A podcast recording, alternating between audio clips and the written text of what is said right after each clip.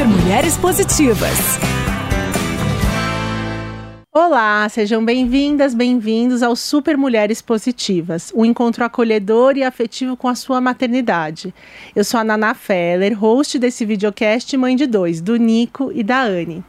E hoje, nosso último, nossa última segunda-feira, nosso último programa de agosto, agosto, que é conhecido como agosto dourado, mês em pró que promove a amamentação, né? Que a gente vê todos os Instagrams, programas, muita gente falando sobre a amamentação e a importância realmente da amamentação.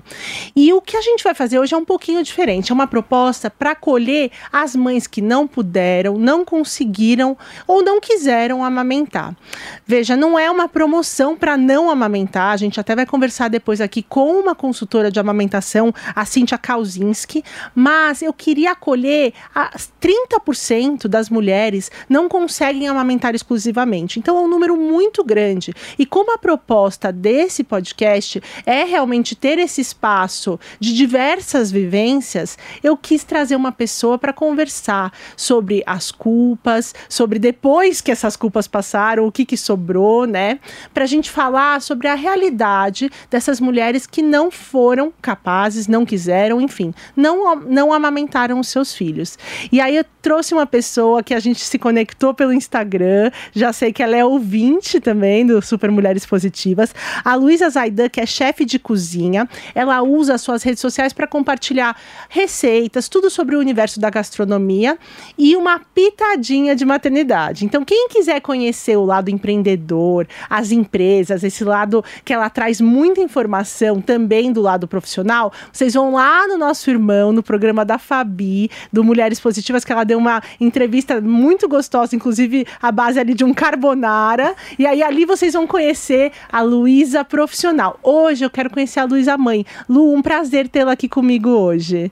Ai, Naná, obrigada pelo convite. Eu tô muito feliz de estar aqui, de poder trocar com você. Eu gosto muito de conversar do assunto maternidade e de poder também expor aí pro pessoal um pouco sobre como eu vivo a maternidade. Você coloca já um pouquinho nas suas redes, né? A gente, a, a, as pessoas que te seguem conhecem já Manu e João, Manu com seis anos e João quatro anos. Isso. Mas eu queria te agradecer, principalmente pela coragem de falar de assuntos que são tabu, como por exemplo exemplo, o não amamentar. Porque falar ali peito, né? Mostrando ali aquela cena bem família Doriana, mulher amamentando maravilhoso tal, é mais fácil, principalmente quando a gente fala de redes sociais. A gente já estava até falando sobre isso nos bastidores. Agora, a dor, a parte que a gente às vezes não quer expor, e aí por isso é, eu te agradeço essa coragem de trazer esse assunto para que outras mulheres também se, conectem com, essa, com a sua história e se sintam acolhidas. Então, vamos começar pela sua, pelo seu processo é, de não amamentar? Como foi isso? O que, que aconteceu desde a Manu há seis anos? É, é, eu fiz uma cirurgia, uma redução mamária, quando eu tinha 18 anos. Há muito tempo atrás. Era uma, uma cirurgia super invasiva.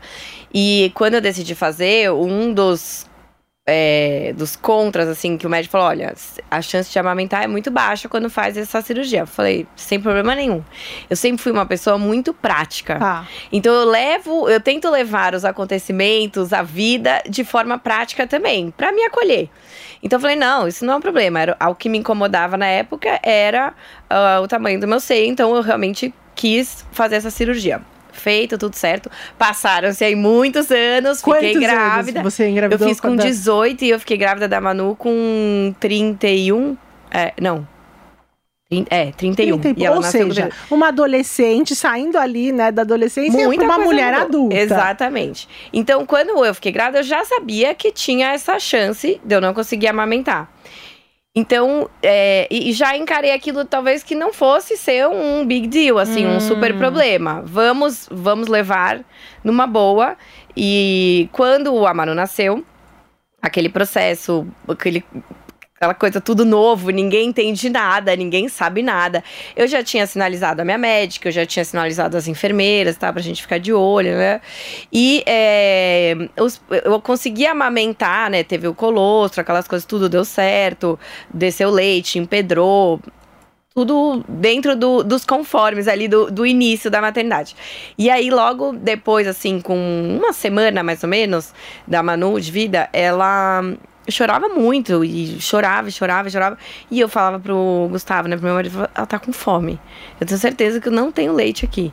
Aí ele falava assim: "Não, vamos tentar mais um pouco", aquele papo do, do pai ali querendo incentivar, mas ao mesmo tempo, ao mesmo tempo sem, sem saber o que de fato você estava sentindo ali naquele processo de é primeira semana que você não dorme, que, invadir, que você tá cansado. Né? Exato. É, entre o vamos motivar, que é importante essa rede de apoio, até onde eu vou, né? Isso, é Aí complicado. eu falei para ele, já sei, vou provar para ele que que eu não tenho leite com fatos, né?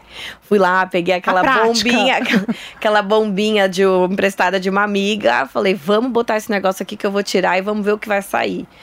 Eu fiquei 20 minutos naquela bombinha e saíram 5 ml. Ou seja, nada né? E aí eu falei para ele: você vai agora na farmácia, compra uma fórmula e a gente vai dormir essa noite. Depois de uma semana com aquele sono conturbado e ela chorando muito, e não era um choro desesperado, cólica. Eu senti ali. Você tem uma conexão ali claro, no final das contas, né? sabe. Exato. Aí então ele foi, comprou e. Foi um sucesso.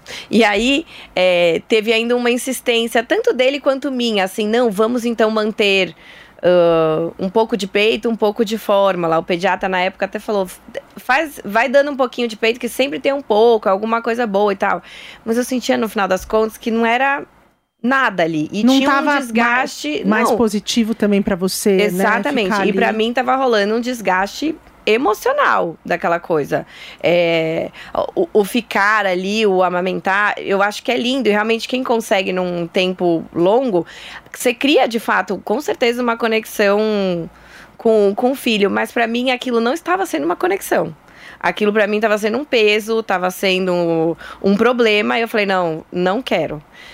E aí era assim, eu ainda tentei, fiquei mais uma semana dando peito e e fórmula, peito e fórmula. Aí ela já tava dormindo a noite inteira. A Manu foi um bebê fácil, sempre dormiu, acordou pouquíssimo na madrugada e tal. Enganou pra ir pro segundo, né? Tem exato, isso, ó, O primeiro filho que e... vem bonzinho. exato. Sei bem. bem. Bem nesse estilo. E aí, é, eu tava conseguindo fazer um revezamento também com o Gustavo. A gente não teve babá, enfermeira, nada. Então tinha um revezamento na madrugada de que com a mamadeira ele levantava e dava. Então eu tava conseguindo dormir, tava conseguindo descansar. Eu, como empreendedora, eu com a Manu tinha uma semana, eu já fui trabalhar. Não teve muito um, uma licença maternidade. Uhum. Então a questão do não amamentar foi se encaixando muito na minha vida, entendeu? Na praticidade que eu precisava para aquele momento. Então eu podia Como sair. não existia essa possibilidade, você começou a olhar também por esse outro lado. Exatamente. Eu comecei a ver que isso não era um problema, uhum. que eu não precisava me culpar por isso isso, que eu não tinha é, um peso para carregar por não amamentar. E então foi um processo de alguns meses ali de aceitação, do expor é, nas redes também. Eu já tinha o Instagram aberto e tudo mais, então também não foi de cara assim que eu peguei e falei, ah, já não vou amamentar. Tem um, tem um time pra gente processar tudo isso, né?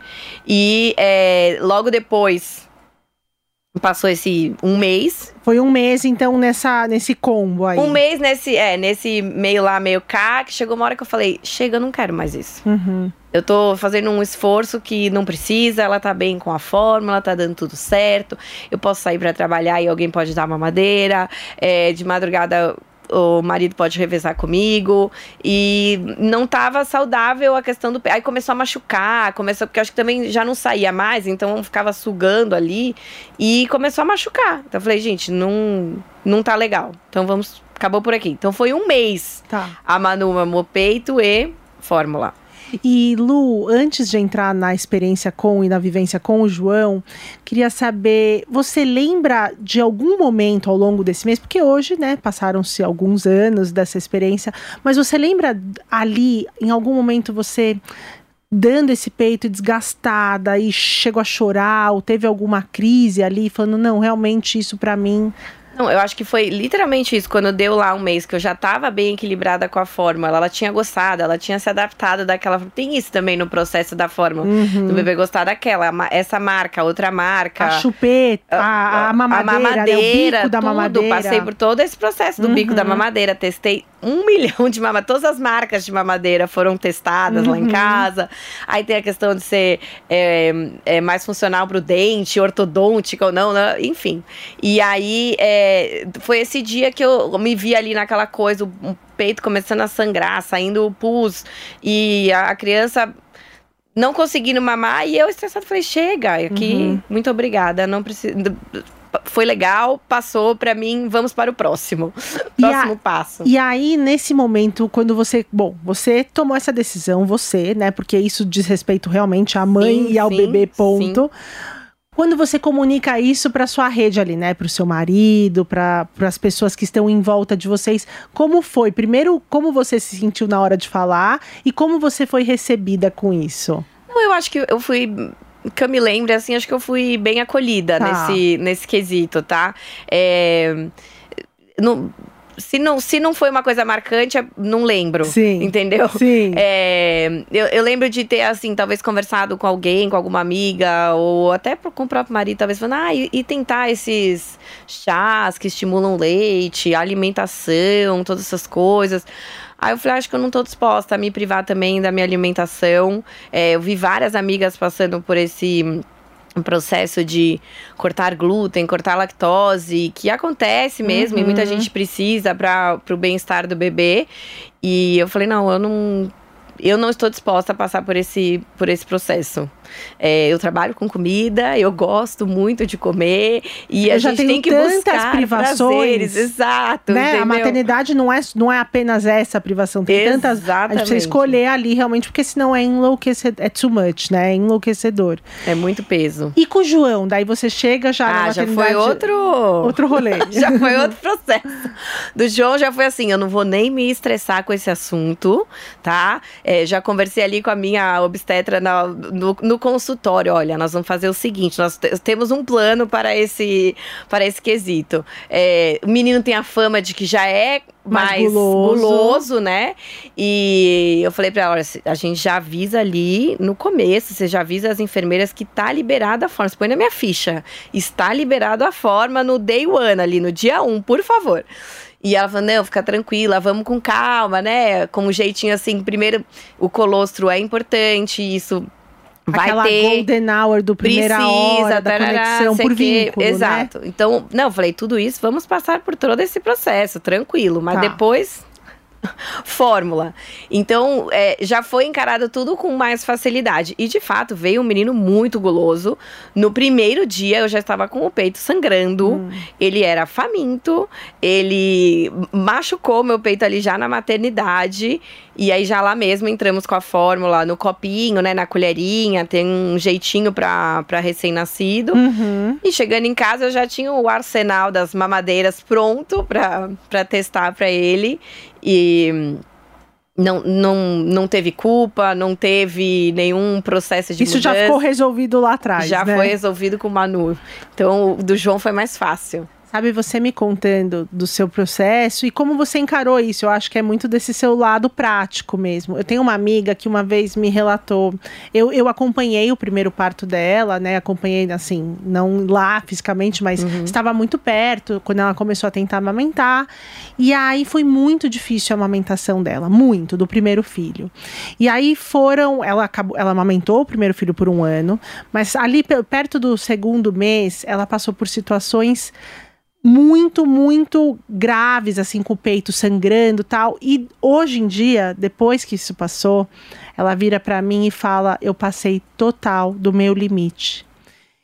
E se eu voltasse para esse lugar hoje, eu não teria feito dessa forma. Eu não teria escolhi, optado por continuar esse caminho que foi extremamente doloroso, foi extremamente me desgastou demais e eu não curti, né? Depois até que se encaixou e foi tudo bem, mas ela fala, eu passei de uma linha ali que hoje eu me arrependo.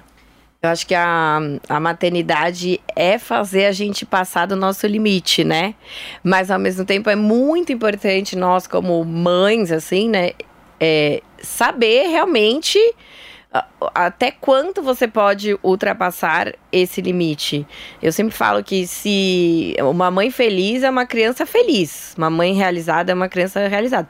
Uma mãe triste é uma criança triste, claro. uma mãe estressada é uma criança estressada né? É, um, é uma conexão, é uma continuação uma coisa da outra. Não tem, não tem jeito. A gente ultrapassa os limites porque a gente quer o melhor para o nosso filho, fato.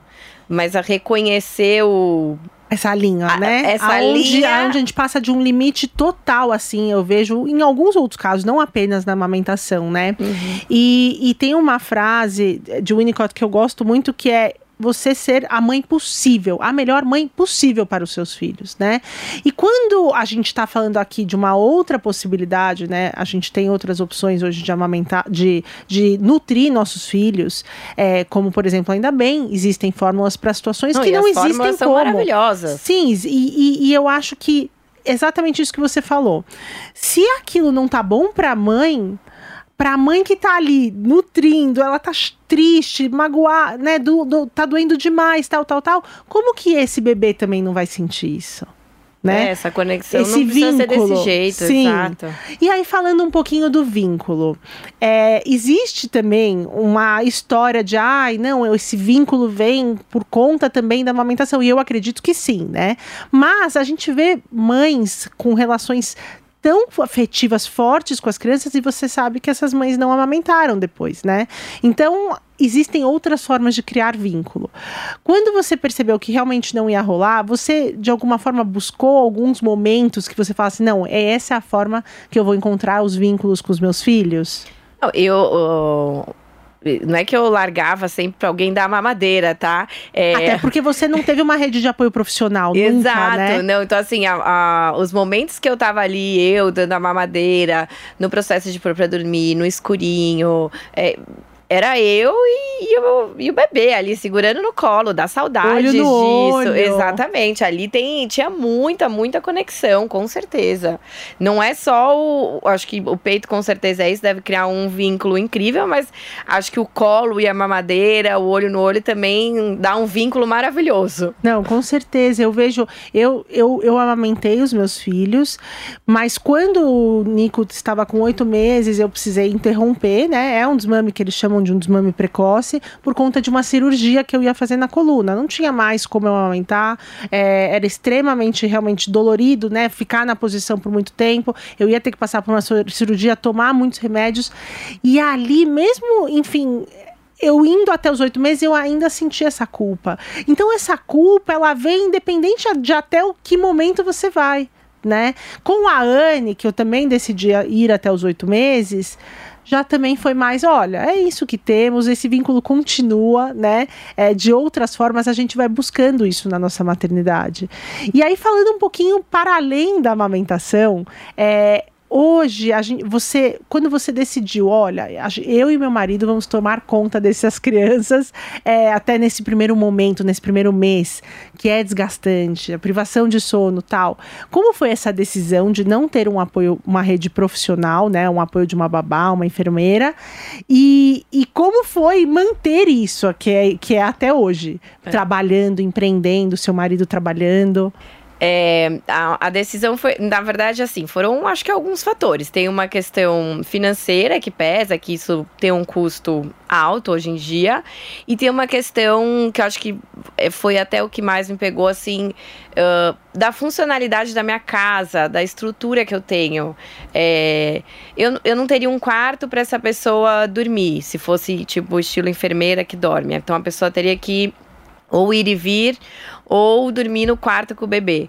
É, isso não era uma opção para mim. Uh, e depois tinha uma questão que me pesou muito, que era. Gente, e se esse bebê dormir a noite inteira? Eu, se esse bebê for bonzinho e ter uma pessoa lá o, o, dia inteiro ali comigo, eu não quero. Eu acho que eu não quero. Eu quero tentar sozinha.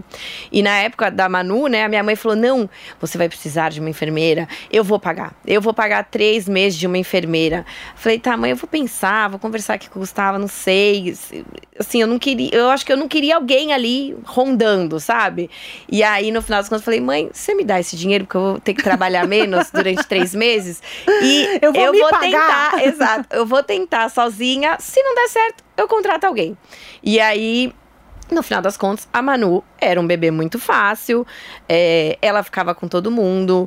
Eu, assim, ela tinha 20 dias, catamos, botamos ela no carro, fomos viajar para o sítio com a família Uau. toda. É, deixa, eu levava ela pra cozinha, eu tinha uma cozinha na época, então às vezes eu levava ela, ficava ali no carrinho. Ela sempre foi muito, muito tranquila. Levava ela nos restaurantes quando tinha almoço, levava ela para os eventos familiares, levava ela para tudo que é lugar. Eu não, não tinha essa essa questão de, ah, mas aí vou sair, vai ficar, o bebê é pequeno. Claro que a gente tem um cuidado uhum. maior com o recém-nascido, né? Veja bem, eh, não é que eu saía rodando, rodando pelo shopping. Sim. E então com a Manu foi isso. Eu falei, ah, não, vamos ver como rola. E aí foi rolando, foi super fácil.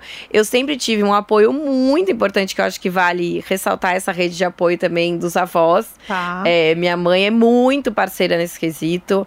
A minha mãe trabalha em casa. Na, minha, na casa da minha mãe, ela tem. É, tinha uma rede de apoio também de pessoas que trabalham lá para ela, que acabavam me ajudando. Então, vira e mexe era assim, mãe, agora eu vou ter que dar aula o dia inteiro. Não, deixa aqui que a gente se vira. E ela era boazinha, a Manu não chorava nem nada, então não atrapalhava. A minha mãe dá aula em casa mesmo, então não atrapalhava a aula da minha mãe. Ela gostava de ter a netinha. Exato, ela olhando sempre a neta por perto. É, então a gente foi criando um um fluxo muito legal. Eu tenho uma flexibilidade de, de horário com o trabalho. Então uhum. eu faço a minha agenda. Eu organizo é, que horas eu vou sair, que horas que eu venho, que dia que eu vou, que dia que eu não vou. Então eu ia organizando conforme a da minha mãe ali. A gente fazia um, um bem bolado juntas. O seu marido tinha menos flexibilidade. O meu marido não tem tá. flexibilidade. Ah. Inclusive, quando a Manu tinha, acho que três meses, ele foi para um projeto no Rio Grande do Sul eu ficava sozinha. É, ela era bem pequena. Depois ele ainda foi para Minas. Ro rodou, o marido uhum. rodou e eu ficava lá me virando é, com a ajuda da minha mãe e tal. Quando veio o João, é, a gente falou: e aí? Será que com dois vai dar certo? Falei: não, eu quero testar Continuar. também. Eu quero ver, esperar ver o que, que vai ser. E a gente ser. tem isso de querer fazer meio igual pro segundo que a gente fez. Eh, também, né, pro também. Primeiro. E eu já tava acostumada com aquilo ali. E assim, é, nada contra quem tem ajudas, acho maravilhoso. Mas eu saía com as amigas e via sempre, sei lá, as amigas que tinham babá, babá ali junto. Eu falava, gente, eu não. Eu, eu acho que eu não. Eu não. Não, não funcionaria consigo. na sua dinâmica. Não, é. Pra, não, não, não tava dentro, encaixa, não encaixaria para mim. Então quando veio o João, foi vamos, vamos, vamos, não vamos. Falei, não, Vamos esperar para ver? E a Manu tava na escola nessa época? Então, Manu entrou, aí foi isso. Pus na escola também pequenininha, ela tinha um ano e sete meses. Tá. É, então já ficava meio período na escola. Você já tava grávida? Entendeu? Não, ainda ah, não. não. Tá. Não, tava? Ai, não sei agora. Talvez. São dois anos de diferença? É, não, eu, eu tava grávida tava já. grávida, sim. A gente, a gente esquece do segundo é, da gravidez, já exato. nasceu pronto, assim. É, é, mais rápido, né? Sim. Ela, é, quando, quando ela fez dois anos, eu, na festinha de dois anos, tava grávida já do João. Então, a Manu já tava na, na escola, o que já facilitava um pouco.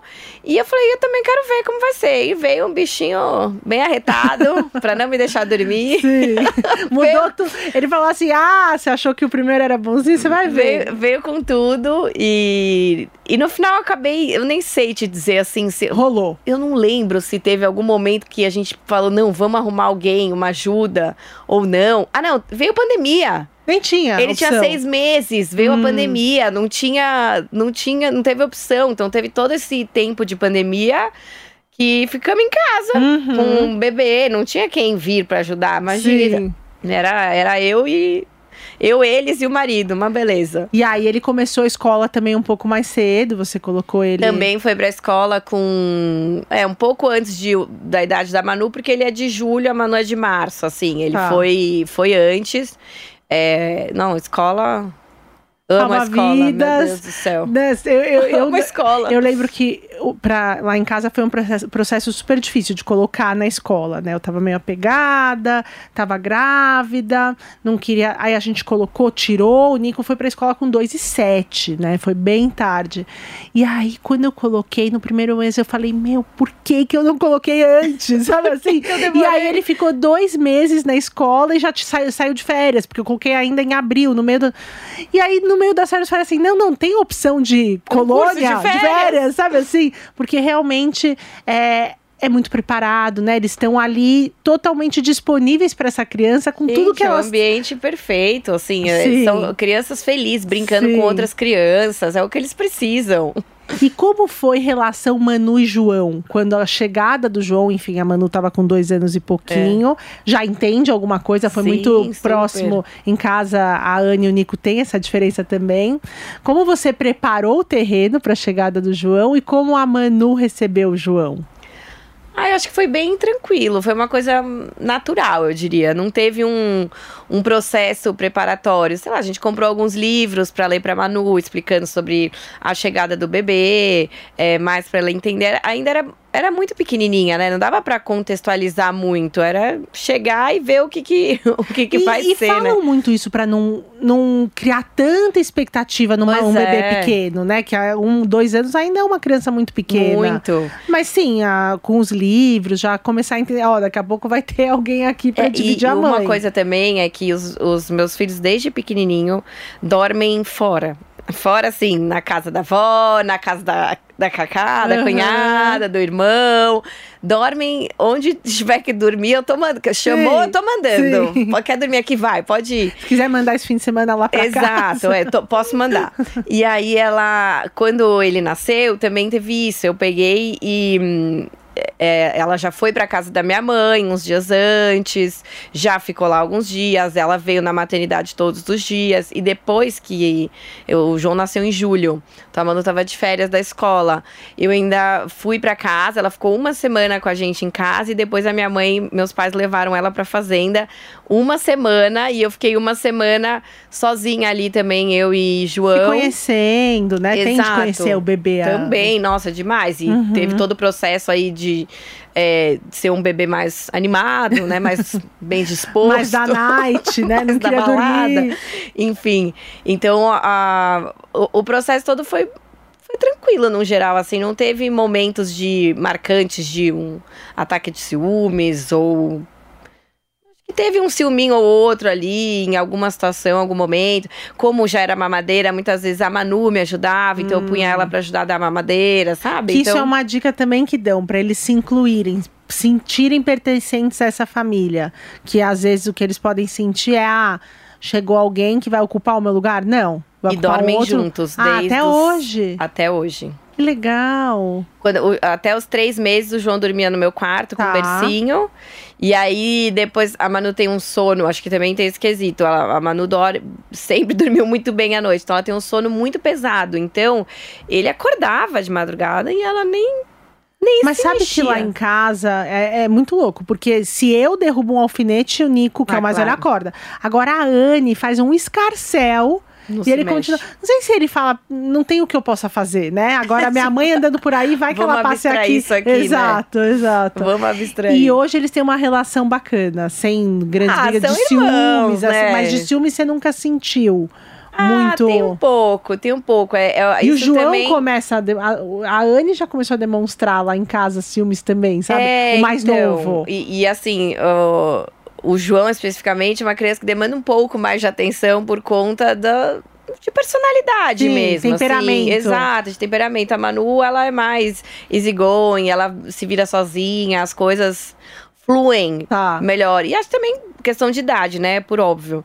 E ser menina é menino, né? As mulheres são sempre mais evoluídas. Você, olha, lá em casa. Eu não, não, é por vou- nada, não, mas as mulheres são sempre mais evoluídas. Mas sabe que, que, lá em casa, quem me enganou, enfim, o Nico veio, que é o primeiro, muito tranquilo. E a Anne já foi quem veio mais. Que a gente até tem um programa aqui que a gente gravou sobre os quatro temperamentos das, das pessoas, né? Não só das crianças.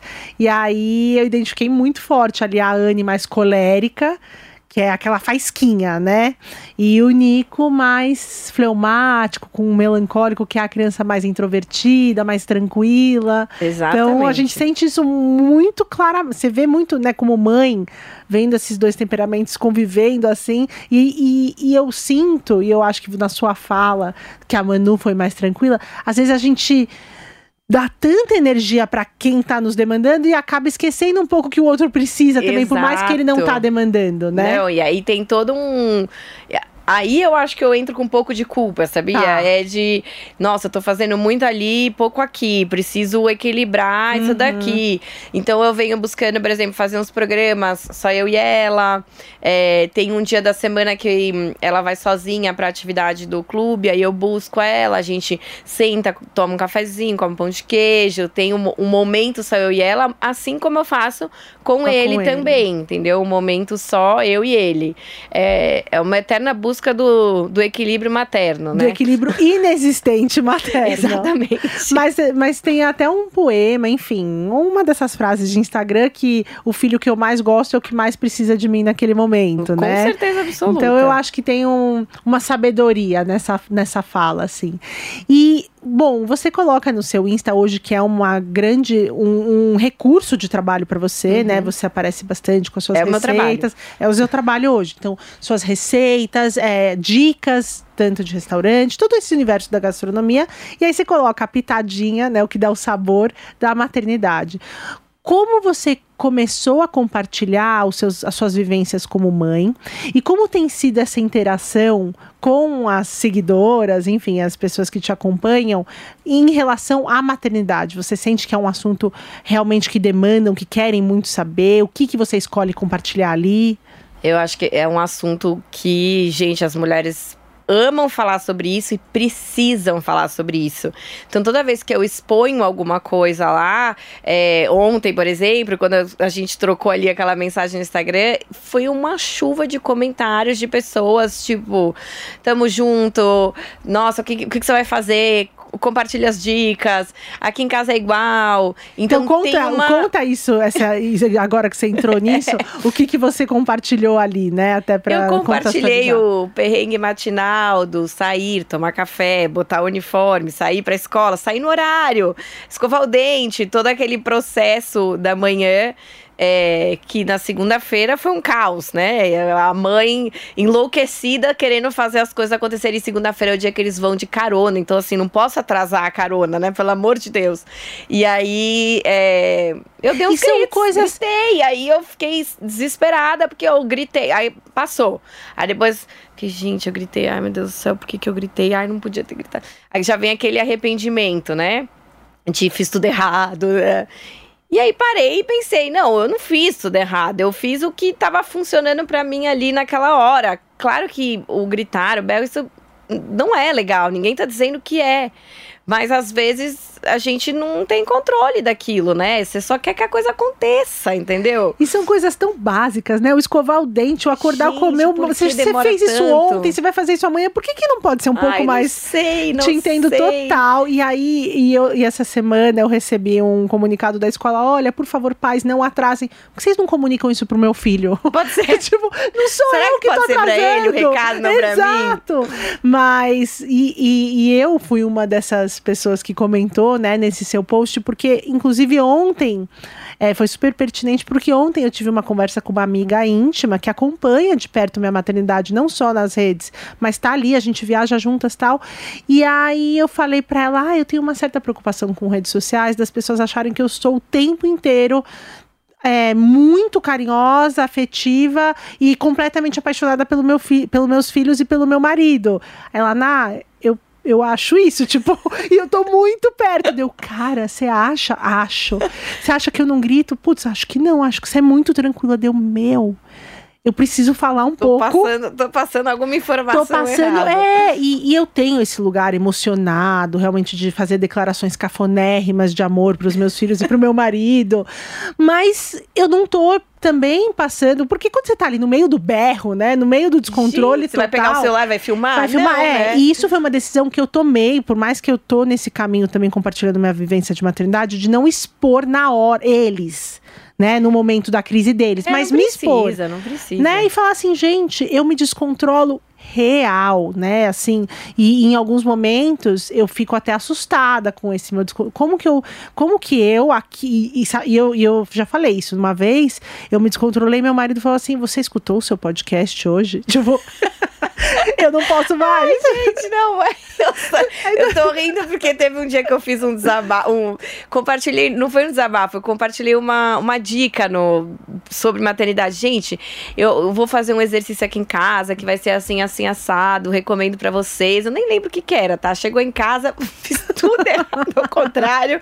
E aí meu marido falou assim, acho que você não prestou atenção no que você mesma falou hoje no Instagram, né? Porque você falou que ia fazer assim, você tá fazendo o oposto. O oposto. E você falou até isso pra mim, né? Quando eu falei, eu acho que a gente tem que bloquear os maridos que estão vivendo, né, com a gente, vendo a real. Mas assim, brincadeiras à parte, o que eu acho é. Hoje existe um- uma leva muito conteúdo e conteúdo muito rico, né, na internet e em livros, em documentários, em podcasts, enfim. Eu acho importante sim a gente ter acesso, claro, escolher bem quem a gente vai seguir Com certeza. e vai ter acesso, mas isso não nos impede de, de ser, sermos seres humanos, né? Somos mães, mas e somos humanas. E só a partir desse erro, desse descontrole, dessa, é, dessas faltas, que também os nossos filhos vão olhar e falar assim: ufa, mamãe é gente como a gente. sabe? Exatamente. Porque senão fica muito, a barra fica muito lá em cima, né? Da mãe heroína que não erra, que é perfeita e tal. Não, a gente tem. É, eu tenho um amigo que fala que a frase dele é muito boa, né? É, baixa expectativa é, é sempre a melhor opção em qualquer situação, entendeu? A gente precisa buscar um. Um, um meio de viver com os filhos que seja um pouco nessa linha, né? Eu. E, e outra coisa que eu acho muito importante, eu teve esse grito, não foi legal, me senti péssima, fiquei me sentindo culpada.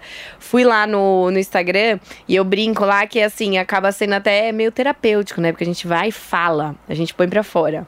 E aí você fica se sentindo até mais leve. E vem uma enxurrada de comentários muito gostosos de Uhum. ler e receptivos, uma troca muito boa ali dentro do dentro do próprio Instagram. Então eu gosto de ter essa esse momento do expor. Eu, falo, eu vou vir aqui, que vai ser meu, meu momento terapia É quase um vocês. espelho, né? Você falou de. É, não É, a deixa de põe, ser. exatamente, não deixa, não deixa de ser.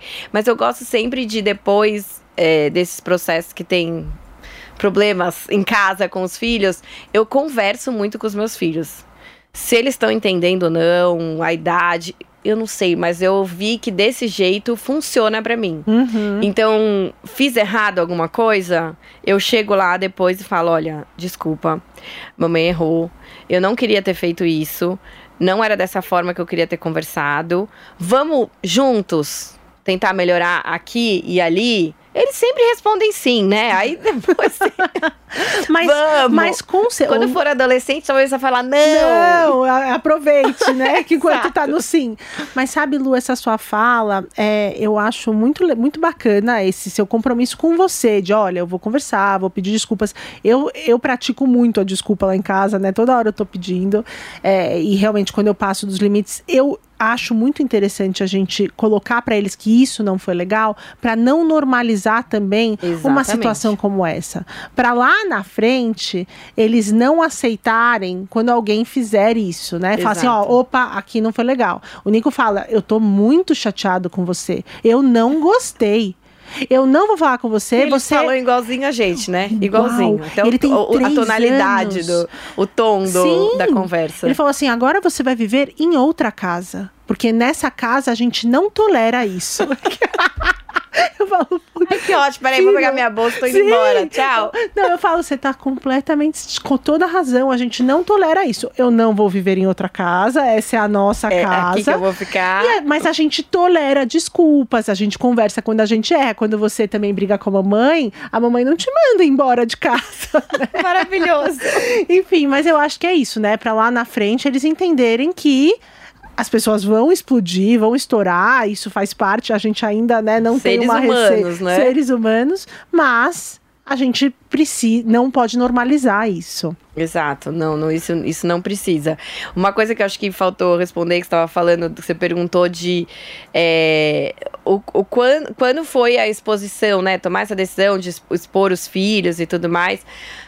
É uma decisão muito difícil hoje em dia, porque a internet é um maravilhosa e ao mesmo tempo um pouco perigosa, Uhum. né? E hum, o, o meu Instagram é o meu nome. Como é que eu ia passar por um processo de gravidez e não e não não expor, não contar, não eu digo não expor de mostrar o rosto e tal, expor o processo da Sim, gravidez ali. sim. Eu tô ali todo dia com todo mundo e de repente não vou falar daquele assunto. Fica, achei que ficaria um pouco estranho, desconexo. Então Uhum. eu resolvi encarar desde o começo. E logo que a Manu nasceu, é, eu e meu marido a gente resolveu que a gente não ia mostrar o rostinho dela por um tempo. E muito engraçado que eu recebia mensagens perguntando se a minha filha tinha algum problema, porque eu não tava querendo expor ela. Uau. E aí eu só respondia, não, ela é muito pequenininha ainda, coitada. Deixa assim, o rosto dela não tem nem, né, aquela carinha de joelho. É um rosto meio parecidinho, ali põe um os Google, bebês e tal, RN. né? Então, assim, não, não é Sim. isso. Mas é, tem uma curiosidade muito grande das pessoas em saber ali do, da sua vida. E isso é que gera, acaba gerando a conexão com, com as pessoas. Hoje eles já estão maiores e hoje eles já sabem dizer: não, eu não quero filmar. Hoje não, não, não me afim, filma. tá. Não vou aparecer. Então, às vezes, tem publicidade de marca que fala: ah, os seus filhos podem aparecer. E eu faço questão de deixar uma cláusula lá no contrato que. é, eles podem aparecer, mas se não aparecer, não tem obrigatoriedade nenhuma. Hum, Então, recentemente a gente fez um trabalho, o João falou: não vou filmar, não quero fazer, não vou. Não vou e não foi. E tudo bem, eu não Sim, vou obrigar ele sim. a fazer, entendeu? Então, quando eles aparecem, é porque eles querem aparecer. E, mas você falou, então você deu essa, né, isso na época quando você decidiu não compartilhar quando ela era um RN, é, essas mensagens, mas o que que é? Teve algum problema, Gente, na hora né? que eu li, a primeira vez que eu li, eu fiquei extremamente. Nossa, eu me senti invadida, Sim. chateada. Falei, que que é isso? Essas pessoas perderam a noção e tal, né, né, né. E no final das contas, é. É isso, É você tá exposto, as pessoas têm curiosidade Sim. e no final das contas é um pouco de carinho ali, entendeu? Sim. Porque a pessoa gosta, curte, se identifica. Eu, graças a Deus, não tenho haters, não tenho Então, problema isso que eu queria com saber. isso. Depois desse fato específico, teve algum outro de comentário sobre a sua maternidade? Ou, por exemplo, isso que você expõe que você não gostou? Porque tem Eu acho que já teve alguma coisa, mas sinceramente, acho que eu nem. muito pequeno. É, é, tá. pa- passei adiante. São coisas que não, não marcaram pra te lembrar algum contexto assim Uhum. específico. Acho que teve uma vez uma pessoa que falou: ai, é. É engraçado como você fala dos seus filhos, que parece que não tá nem aí. Sei lá, eu falei, ah, querida, você não vive aqui pra dizer se Não você... pegou, né? Se não, não é pa- real, não passa, pegou. Exato. E você quem sabe mesmo, quem me segue mesmo, sabe, como é que é, Sabe, entendeu? Sim. Você contando dos seus filhos, já falando, não, não quero. A Mônica Martelli, que é a, a Ai, atriz. eu vi os Você vídeos dela maravilhoso. Ela falou, eu, né, tô no Instagram há muitos anos, agora minha filha tá com 12, então quando ela nasceu tinha ali o destaque da minha filha, toda a vida dela. Ela chegou com 12 anos, 12 anos de história da minha maternidade, ela, mãe, deleta esse destaque. Eu não quero mais Não quero estar no mais seu isso Insta. aqui. É. Ela falou, o quê? E eu fico imaginando meus filhos, sabe? Então, claro, hoje tem. Por isso que, por exemplo, né, nessa opção de compartilhar, eu decidi que quando eu vou compartilhar algo, se eu vou filmá-los, eu fico pensando, bom, se. Vamos supor, né, quando ele tiver 10, 15 anos, que ele já entendeu um pouquinho mais, se ele ver essa cena, ele vai se sentir constrangido, que é, por Também exemplo, a isso, cena né? da, da birra, né? Uhum. Do grito, tal, Não, tal. isso não que tem isso. necessidade de expor, né, gente? Sim, que, que tem gente que expõe até como uma forma educativa, né? De olha, sabe aquilo que eu tava falando pra vocês?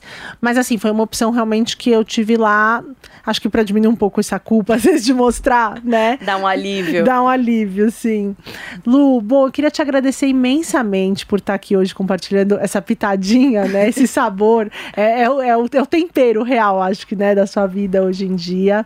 É, falar sobre maternidade e, e ter pessoas que, mesmo que não são. a- Não, não falam só sobre isso, mas mostram isso num contexto geral, eu acho que é isso. Enriquece, conecta. A gente conecta ali num momento, né, que a mãe tá se descabelando, então fala, nossa, não sou só eu, sabe? Ontem eu tive esse alívio, assim, quando eu vi esse conteúdo. Então eu queria te agradecer por estar aqui hoje, por compartilhar também essa sua experiência do não amamentar, que eu acho que num mês onde tantas mulheres foram bombardeadas com informações sobre precisa, né, é importante, tal, tal, a gente tá dando um respiro aí tudo bem não, não, não amamentar, tá Sim. tudo bem. Tá tudo bem não ter o parto normal, tá Exato, tudo bem, né? Tem tantas tá coisas. Tá tudo bem você ser a mãe que você pode ser, né? A mãe uhum. que você consegue ser. Isso eu, eu gosto muito de falar, isso que a gente faz, a no, tenho certeza que todas as mães fazem o melhor que elas podem fazer dentro da situação, da realidade, do contexto que ela tá naquele momento, da vida dela, cada uma do seu do seu jeito sem julgamentos, né? Pelo amor de Deus. Bom, e aí, para quem ficou curioso, porque como ela disse, né, o Insta dela é o trabalho dela hoje, e ali ela tem receitas espetaculares. Faltou um destaque em maternidade. Porque ah, eu vi. Faltou, eu né? É verdade. Não, e ela não tem tenho. muita receita. Então eu fui não indo, tenho, é. bife de rolo, tal, tal. E eu fui indo, indo, indo, indo, indo, não chegava, porque eu queria, enfim, até resgatar um pouco, né, lá de trás. Tem. Então, ó, já fica a dica. Não tem mesmo, não tem. boa, vou, vou colocar lá. Enfim, mas tem muitos doces, muitos muito salgados, muita coisa gostosa e tem essa pitadinha. Então eu vou te convidar até a gente vai colocar aqui embaixo para quem está nos assistindo, mas para quem não só está escutando por áudio, nosso podcast é Luísa Zaidan. O Instagram é arroba Luzaidan. Com Z. Isso. Luzaidan com Z, tá Exatamente. bom. Exatamente. Bom, Lu, obrigada. E tá aqui uma porta para quando você quiser e tiver algo para compartilhar de maternidade, voltar. Obrigada, Naná. Obrigada, Mulheres Positivas, pelo convite. Foi um prazer estar aqui. O assunto maternidade, a gente poderia ficar aqui muitas horas, né? Mas a gente volta para um, um, um, próximo, uma próxima pauta. Perfeito. Bom, fiquem comigo, que agora eu vou receber a consultora de amamentação, Cíntia Kauzinski.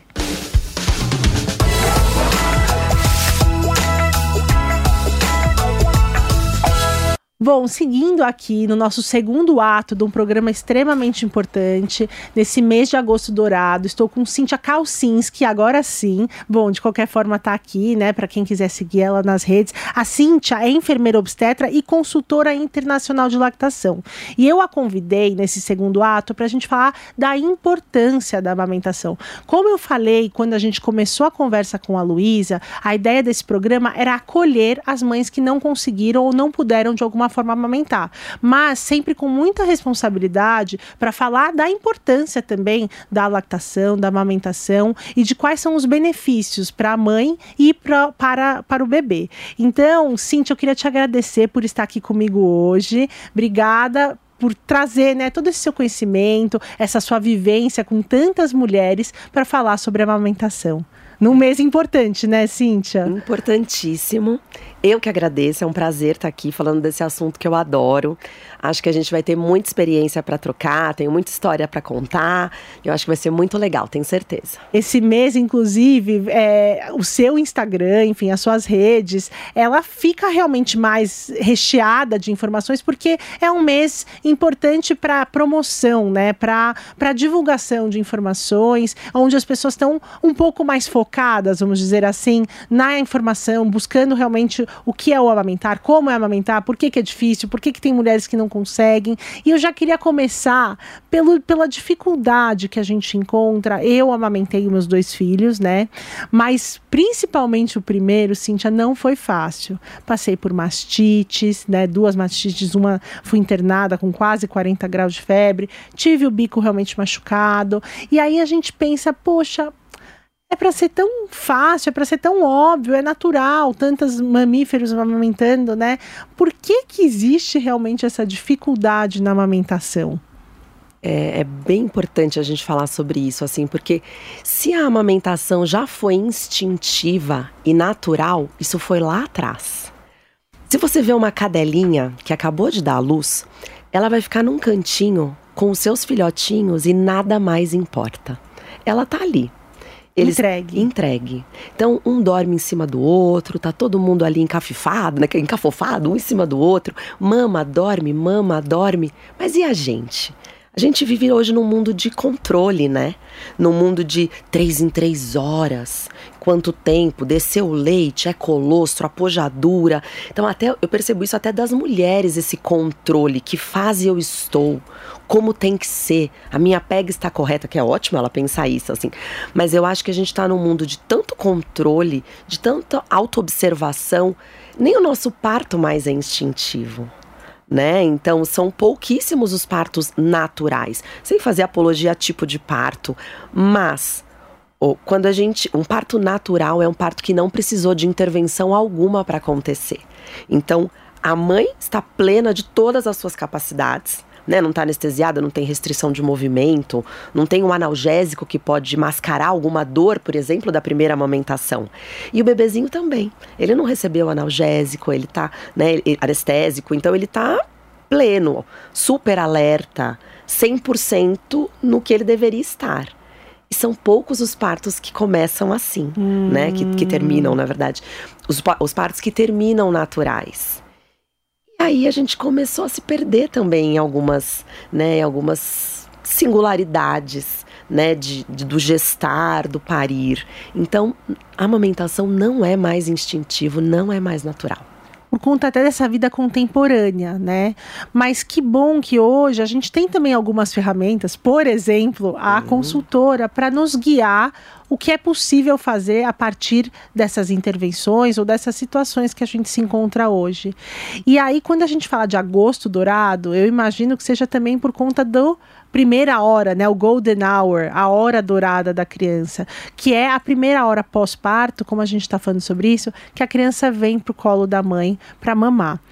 E, e é muito bom a gente falar o quão importante é essa primeira hora. Eu queria que você trouxesse informações sobre o que, que acontece, né, dos vínculos, enfim, de tudo que Sim. acontece tão importante e impactante nessa primeira hora da mãe e do bebê. Maravilhoso. A gente, a, a gente chama de agosto dourado porque o leite humano é padrão ouro para a alimentação do bebê. Uau!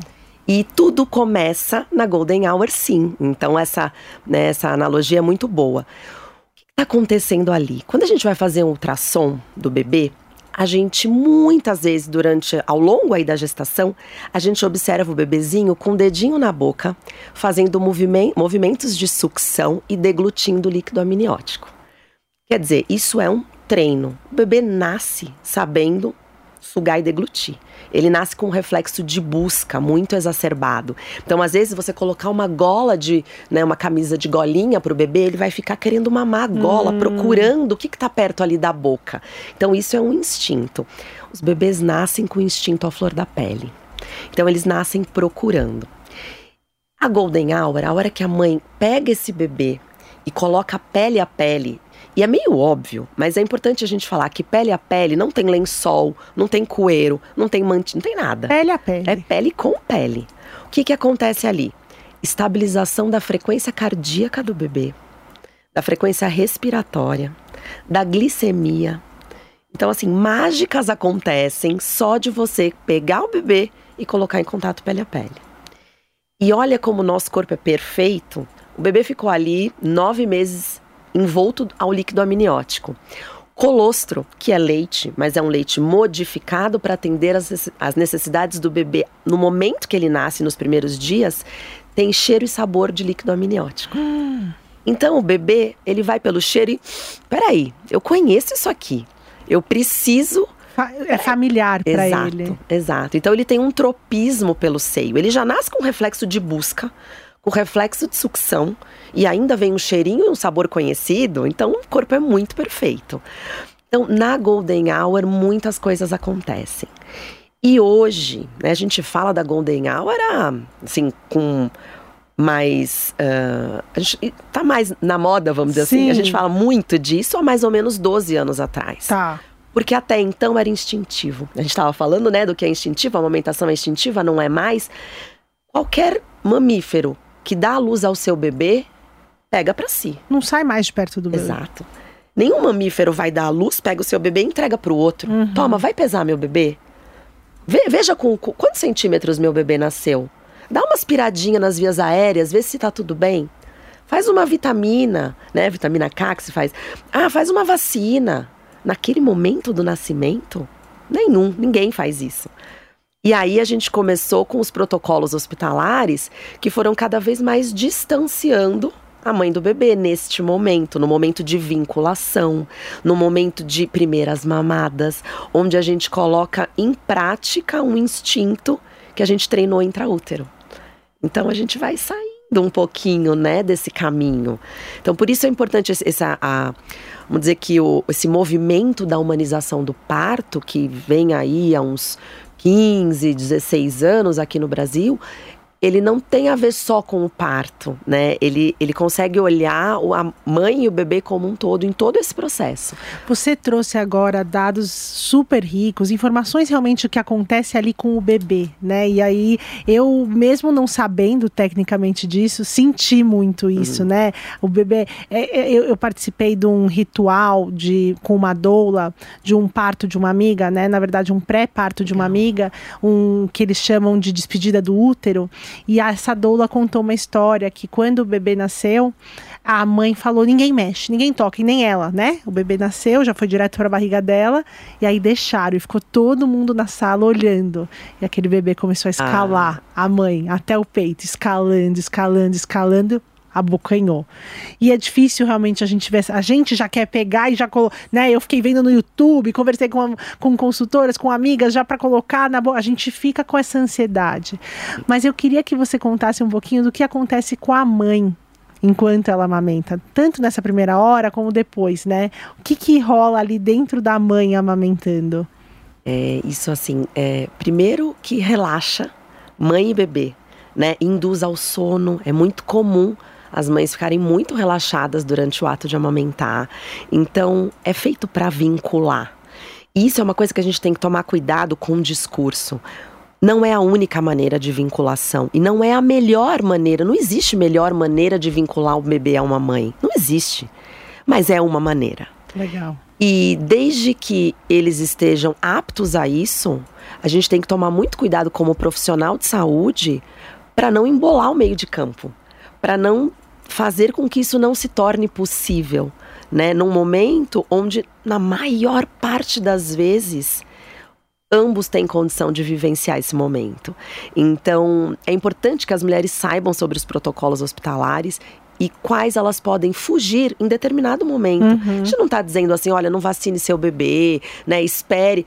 Mas assim, Talvez não precisa ser na primeira hora de vida, pode ser antes da alta, depois da amamentação melhor estabelecida, porque quem garante que uma vacina não vai deixar de repente o bebê com o bracinho dolorido e a hora que eu ponho na posição de mamar ele chora. Hum. Ah, ele chora porque não quer o peito, ele não tá querendo mamar. Será? Será que não pode ser uma dorzinha no braço? Os bebês não falam. E a gente fica tentando adivinhar tudo isso. Então eu acho que ter esse olhar é muito importante. E aí você tem acompanhado muitos relatos, vivências com outras mulheres que te procuram realmente.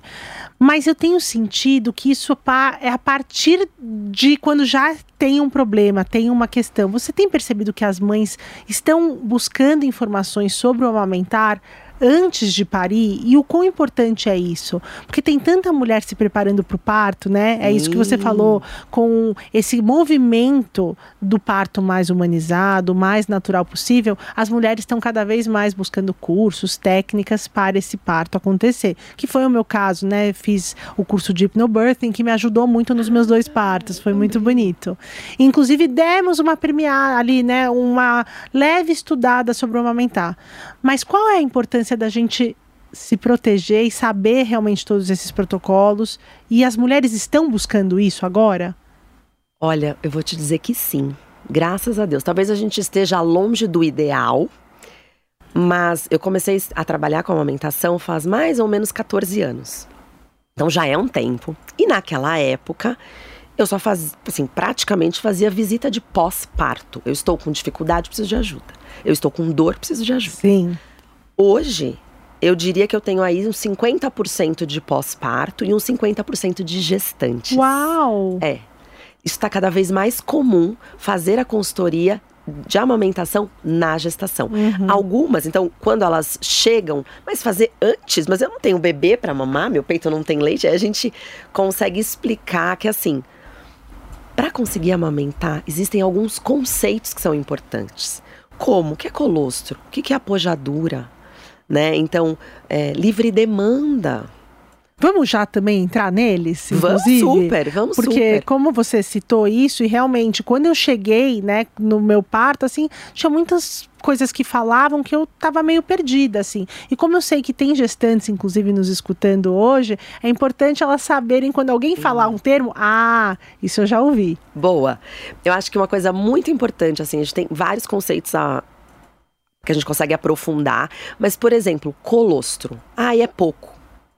Colostro é muito pouco, então assim, não mata a fome do bebê. Colostro não é feito para matar a fome do bebê. Colostro é feito para imunizar, para chegar no intestino e fazer um meio ótimo de bactérias que vão funcionar como um sistema imunológico também. Hum. A gente sabe hoje que o intestino é um órgão de defesa. E quando bem colonizado, né, quando com bactérias boas ali se proliferando, ele faz efeito, assim, ele tem um efeito protetivo e de imunidade muito grande. Então, o colostro ele vem para isso. Fora que assim, eu tenho um bebezinho que tem um estômago do tamanho de uma uva grande, de uma noz. Esse é o tamanho do estômago do bebê recém-nascido. Não comporta muito. O intuito não é alimentar. A gente fala muito que o bebê tem reserva para mais ou menos dois, três dias. Uhum. Então, a ideia do colostro é trazer imunidade. Você vai ter imunoglobulinas, que são anticorpos, 40 vezes maior do que em qualquer outra fase da lactação. Então, naquele momento, eu tenho 40 vezes mais. Então, o foco é imunizar. E aí, ah, porque é pouco. Ah, porque o bebê chora. Porque perde tá peso, fome, né? Que é um que é comum. Exato. E o que perde, não é, quando a gente fala perde peso, a gente pensa em perder massa, Hum. né? E emagreceu. E na verdade o bebê perde líquido, ele desidrata, ele pesa menos na balança. Por quê? Porque ele estava envolto a água. Uhum. E aí ele urina. Então, assim, você pesa o bebê assim que ele nasce. E você vai pesando ali nos primeiros dias, tem uma perda que a gente sabe que é esperada. Hoje a gente sabe que um bebê que nasce de cesariana, porque no momento da cesárea, o que, que acontece? Tem infusão de soro na mulher. Hum. Então, o volume circulante o volume que chega através do cordão umbilical para o bebê faz esse bebê, na, nasceu, pesou, pesar mais, mais líquido. E ele também tem mais líquido para perder. Uhum. Então, a gente consegue é, entender que tem uma margem de erro para mais na cesariana, por exemplo. Entendi. Então, isso é super importante. Livre demanda. As mães falam para mim, mas como que eu vou amamentar Vou em livre demanda? enlouquecer. Meu Deus, o bebê vai querer mamar o dia inteiro? Eu sempre brinco assim, se eu colocar aqui uma mesa de café da manhã, eu falo café da manhã porque eu amo, mas assim, bolinho, pãezinhos, queijinhos, sucos, iogurtes, tudo maravilhoso, lindo, assim, de comer com os olhos. Vou deixar aqui o dia inteiro. Você vai comer o dia inteiro? Não. Então, assim, fome, né? A gente se alimenta por necessidade. Então, o que que acontece? O bebê também. Ai, Cintia, mas imagina, livre. A gente come em livre demanda. O dia que eu acordo num hotel e tomo um café da manhã de rainha, eu vou almoçar, de rainha é ótimo, né? Eu vou almoçar duas horas da tarde, Sim, sem fome, porque sim. o hotel só tem, só tem o almoço até as duas. Uhum. E eu não, não sinto fome. Agora, o dia que eu acordo atrasada, pego um iogurte e vou tomando no carro, no meio da manhã eu tô morrendo de fome. É a sua livre demanda. Isso é livre demanda. Sim. E a amamentação é sobre isso. Não é sempre o mesmo volume. Não é sempre uma boa mamada. Uhum. Existem mamadas melhores, mamadas. Até o nosso corpo mesmo, no ritmo circadiano dele, de manhã, em geral, as mulheres produzem mais leite. Uhum. Então, as mamadas da manhã costumam ser mamadas mais efetivas. Ah, é até uma dica que dão se você vai tirar, né? Ordenhar, fazer isso pela manhã. Exatamente. Uhum. E outra coisa que acontece que também é fisiológico, eu sou consultora do sono também, e eu acho muito difícil a gente desatrelar, assim, separar sono e amamentação. O que, que é comum acontecer no fim de tarde? A gente chama de cluster feeding. São mamadas com intervalos muito curtos. Porque o pico da prolactina, que é o hormônio que produz o leite, é de madrugada. Então, todo mundo que está ouvindo, isso é muito importante. Muitas mulheres entram com complementação de fórmula porque sentem que tem baixa produção de leite no final da tarde. Sim. E isso é fisiológico. Hum. Uma mama mais cheia é uma mama que tem um teor de gordura menor. Não, vamos expressar melhor. Uma mama mais cheia, lá dentro do alvéolo, a gente tem o leite. E o leite é composto de várias coisas. Mas grudadinho na parede do alvéolo, eu tenho a gordura. Então, se eu tenho uma mama muito cheia, eu tenho muito leite para sair. E a gordura, ela não consegue sair tão bem. Uma mama mais vazia é uma mama que tem um teor, que chega no bebê, um teor de gordura hum. maior. O que, que acontece no final do dia? Eu tenho a, a plenitude, eu não tenho. Eu sinto a minha mama mais murcha. Mas eu amamento em cluster feeding. Então eu amamento 4, 5, 5 e meia, 7. Então, muito próximo uma mamada da outra, com teor de gordura maior para que o bebê consiga dormir melhor à noite. Hum. Nem sempre funciona, depende de muitos fatores, dos hábitos, como é que foram as outras mamadas também, mas fisiologicamente é assim. E então o que você está dizendo é que nessas últimas mamadas do dia associada ao sono, ok a gente diminuir esse espaçamento? Super ok. E sabe que quando eu tava, quando eu, eu, eu estive numa consultora de sono, no, no, próprio pediatra, ele tinha ali uma consultora de sono, não, uma consultora de amamentação. E ela me deu uma dica que a, o leite que eu tirasse pela manhã, eu tentasse dá-lo pela manhã. E o leite que eu tirasse à noite, dá ele à noite, exatamente por, por isso que você está falando, né? Pelo conteúdo do leite. Sim, sim. Assim, isso não é uma orientação que a gente usa mais com tanto ênfase. É, porque senão mas também... antigamente a gente achava, há um tempo atrás, ah. antigamente não, mas um tempo atrás a gente achava que isso faria muita diferença. Mas eu sempre falo para mulher, se puder, por que não? Uhum. Então, assim, é, ordenhado 22 de agosto manhã, uhum. 22 de agosto noite. E se eu puder privilegiar, né, fazer com que isso aconteça, é uma ótima dica sim. Antes de entrar até em outros termos como apojadura, que eu acho importante a gente falar, eu queria voltar aqui na livre demanda também sobre essa fome de afeto que a criança, o bebê tem, né? E aí o quanto isso também suga a mãe e desgasta a mãe, porque ele não vai só buscar o peito para se alimentar. Exato. Ele vai buscar o peito para relaxar, para dormir. E aí quando a gente fala de livre demanda, eu acho que é essa grande preocupação das mulheres.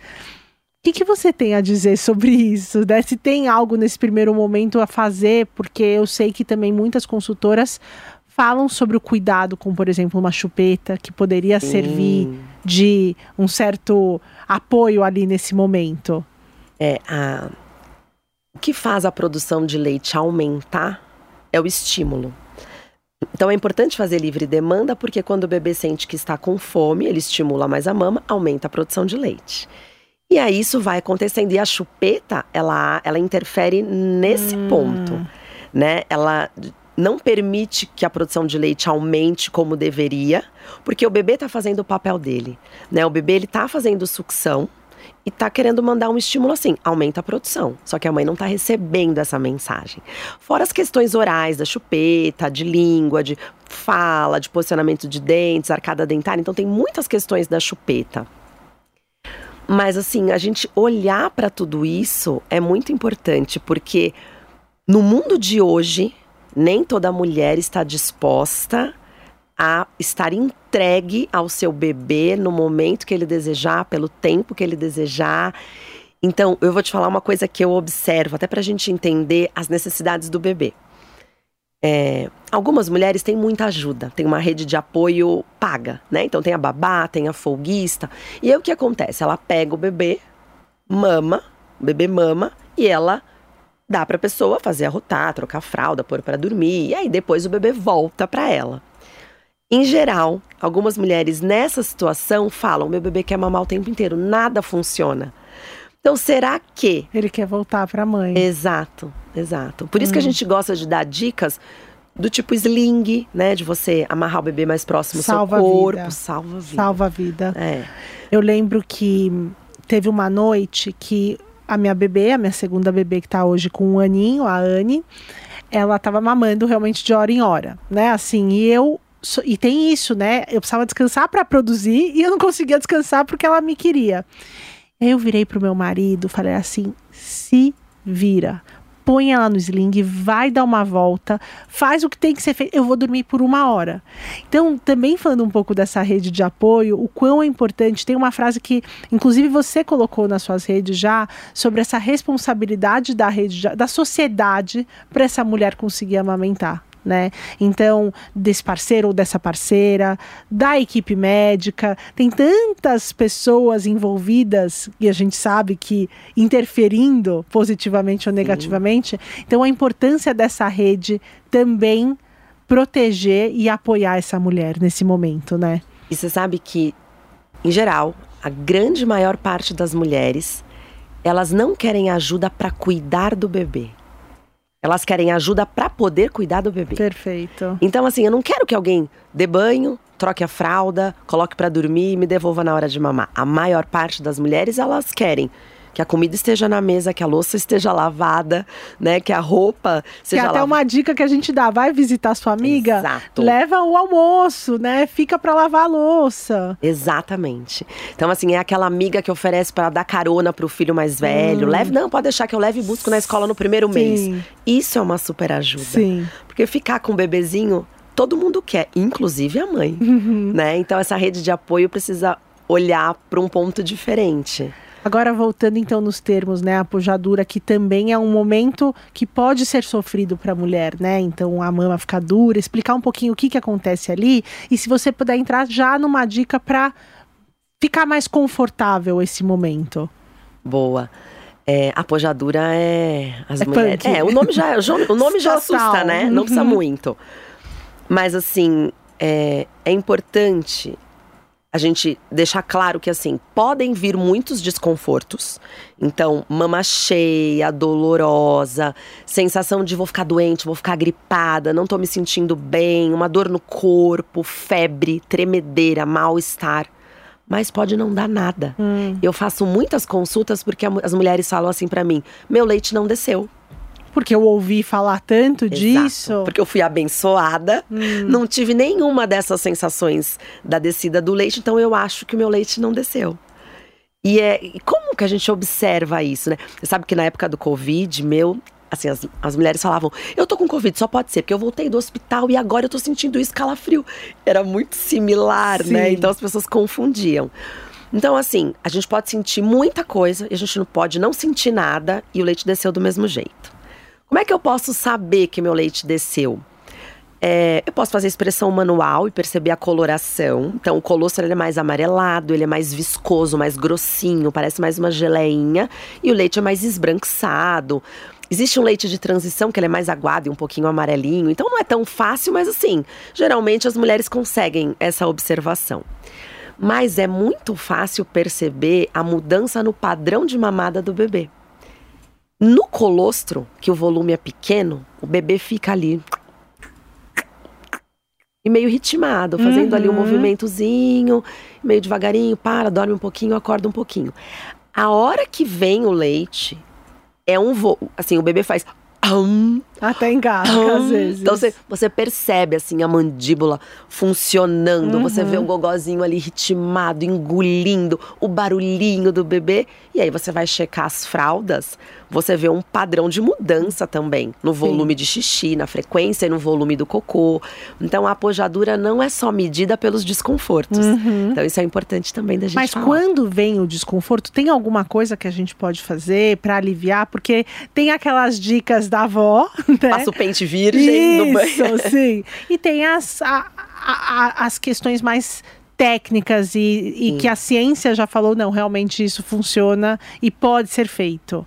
Sim, falando das técnicas da vovó, você ir pro banho e passar um pente, não precisa ser virgem, né? Como falavam antigamente. Sim. Mas você tá fazendo uma massagem, né? Você não deixa de estar fazendo uma massagem do corpo da mama para areola e mamilo. Então, assim, funciona.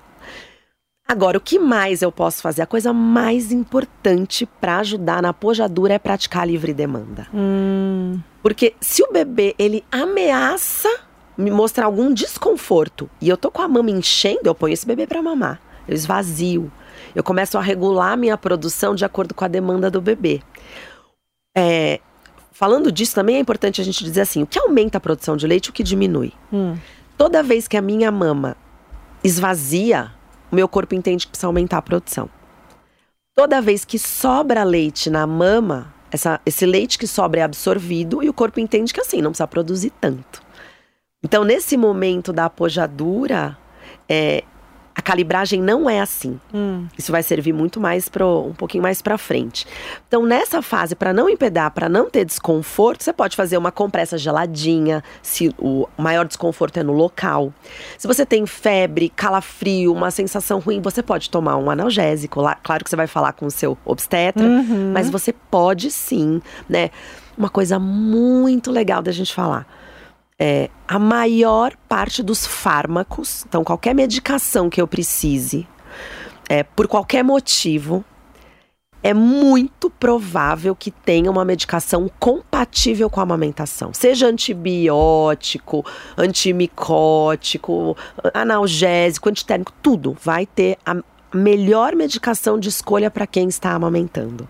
Então isso é muito importante, porque Sim. tem gente que faz, inclusive eu na minha primeira amamentação, eu fiz o desmame precoce, né, com oito, no, quase nove meses do meu filho, porque eu precisava passar por uma cirurgia, mas com medo ah, muito dos, dos remédios que eu ia contaminar, entre aspas, né, Sim. o meu filho, assim. Então, Ei, por isso que é importante a gente saber. Muito importante. E assim, nem sempre o médico especialista, por exemplo, da cirurgia, vai estar a par, mas assim, consulte uma, hum. uma consultora de amamentação, que ela vai te ajudar junto com o médico. Então, muitas vezes eles podem conversar para ver qual vai ser a melhor estratégia. Em algumas situações, pode ser que seja necessário extrair esse leite, desprezar, dependendo da medicação, uhum. mas aí eu mantenho produção. A gente vê a meia-vida do fármaco, quanto tempo essa, essa medicação fica circulando no meu corpo e aí, depois de algum tempo, vai ser seguro voltar o bebê para o peito. Cíntia, você, a gente falou um pouquinho já sobre rede de apoio e sobre a importância da sociedade acolher essa mulher. Eu queria fazer um relato, né, e até dividir isso com você, para você trazer também a sua vivência com mulheres que estão amamentando. Mas eu lembro, como se fosse ontem, já faz três anos, que o meu filho mais velho tem três anos, cheguei em casa, peito já um pouco machucado, e a gente chamou uma consultora de amamentação. E era o meu primeiro filho, e eu tava bem segura, né? Assim, do processo da amamentação. Será que ele tá ganhando porque ele começou a perder peso? Começou a perder peso, começou a perder peso. E eu lembro que na, no hospital, é, na maternidade, as enfermeiras todas tinham protocolos um pouco diferentes. Assim, vinha uma, falava uma coisa, Totalmente. vinha a outra, falava outra coisa. Então, aquela confusão mental foi se instalando. E aí chegou a, a consultora de amamentação e eu tava com, né, sem nada, com o bebê pele a pele, sentada no meio da, do quarto. Eu coloquei a poltrona de amamentação, tirei ela, não queria ficar encostando em parede, então eu não fazia sentido, mas eu pus ela ali no meio do quarto. Meu marido tava do meu lado e aí ela olhou para mim com aquele bebê, ela falou: "Uau, nossa, Nathalie, é seu segundo, terceiro filho? E ela sabia que não era. Falei, não, é meu primeiro. Nossa, ficou até emocionada de falar. Ela falou, você é uma super mãe. Você pega esse bebê com tanta segurança, você já trouxe ele pro seu... Você tá arrasando. E aí aquilo, naquela hora, era o que eu precisava ouvir, assim, sabe? Porque já tinha escutado tantas coisas de... Ó, oh, eu acho melhor a gente agora já complementar, ou ir, pega o seu bico é invertido, coisas assim, né?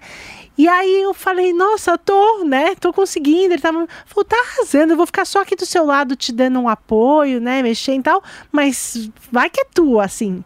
E esse papel também da, da doula, da, da consultora de amamentação, dos profissionais, dos maridos, das mulheres em volta, para trazerem essa segurança que às vezes é o que a gente precisa, né? Nossa, Nathalie, você falou assim um ponto que eu acho um dos mais importantes para quem trabalha com puerpério. Puerpério é sem dúvida o momento de maior fragilidade de uma mulher. Então, assim, a gente precisa de profissionais empáticos. A gente precisa de profissionais que olhem no olho, que peguem na mão e que diga tá tudo bem, vai passar. Eu sei que tá difícil, mas vai passar. Ou que olhe e diga você tá arrasando. É isso aí. Você tá, você tá indo muito bem. Posso te dar um toque? Isso. Tenta fazer desse jeito e vê o que você acha. Porque algum tempo atrás não era essa postura dos profissionais, né? Então, eu já vi relatos de mulheres assim, de dizer, olha, ela chegou aqui e falou para mim, você tá fazendo tudo errado. Seu bebê é um sério candidato ao desmame se você continuar fazendo desta maneira.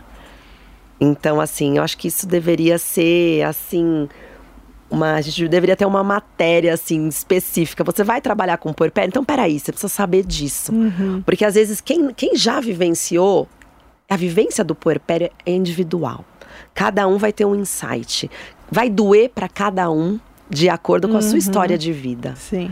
Mas a gente precisa saber onde a gente está pisando, Sim. né? Então a gente está pisando num momento de muita fragilidade e o que a gente fala, né? O que a gente ouve ou o que a gente não ouve, porque muitas vezes a gente não está pronto para ouvir, a gente está pronto só para falar, pode mudar, assim, o, Total. O, rumo das o coisas. rumo das coisas de uma família. Por isso a responsabilidade, né? Muito. Eu queria, Cíntia. Você quer, Eu ia te falar Ah, uma tá coisa. Como consultora do sono, né? Eu fico indo ali- aqui e ali. Aham. É, isso é uma das coisas que a gente tem feito com o sono do bebê. Hum. Então, não sei quantas horas de sono com não sei quantas semanas. Ensinar o bebê a adormecer a qualquer custo. Chora. Fica ali chorando um minuto, três minutos, cinco minutos.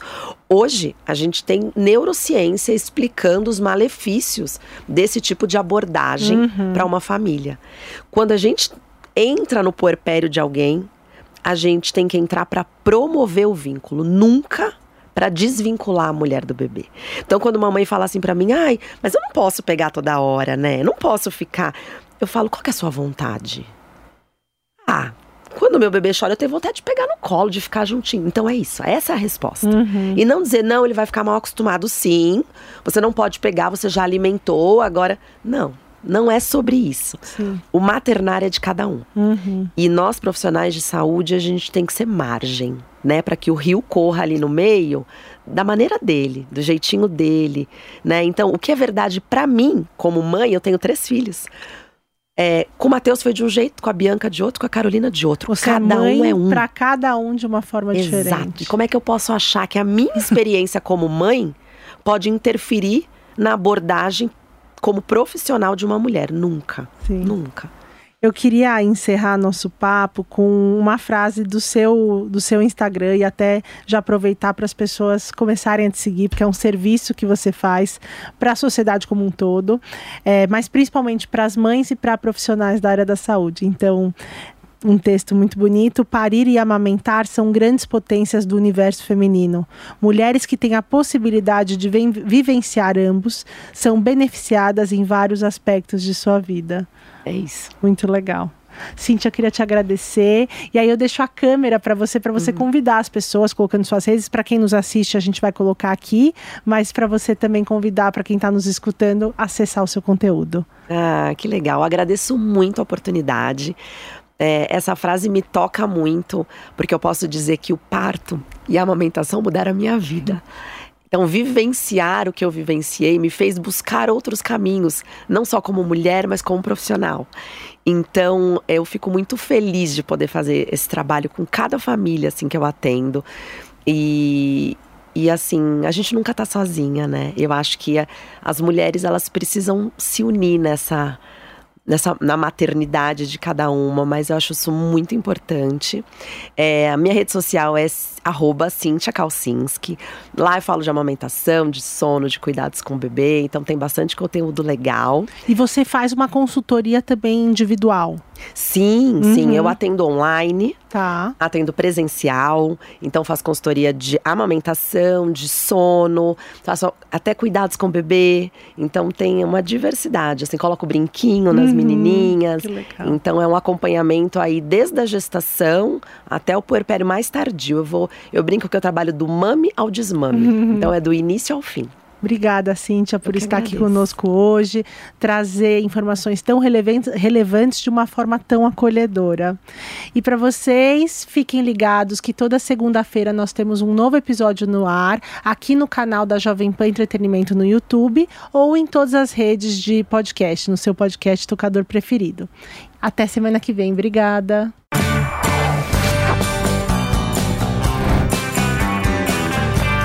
Super Mulheres Positivas. Realização Jovem Pan News.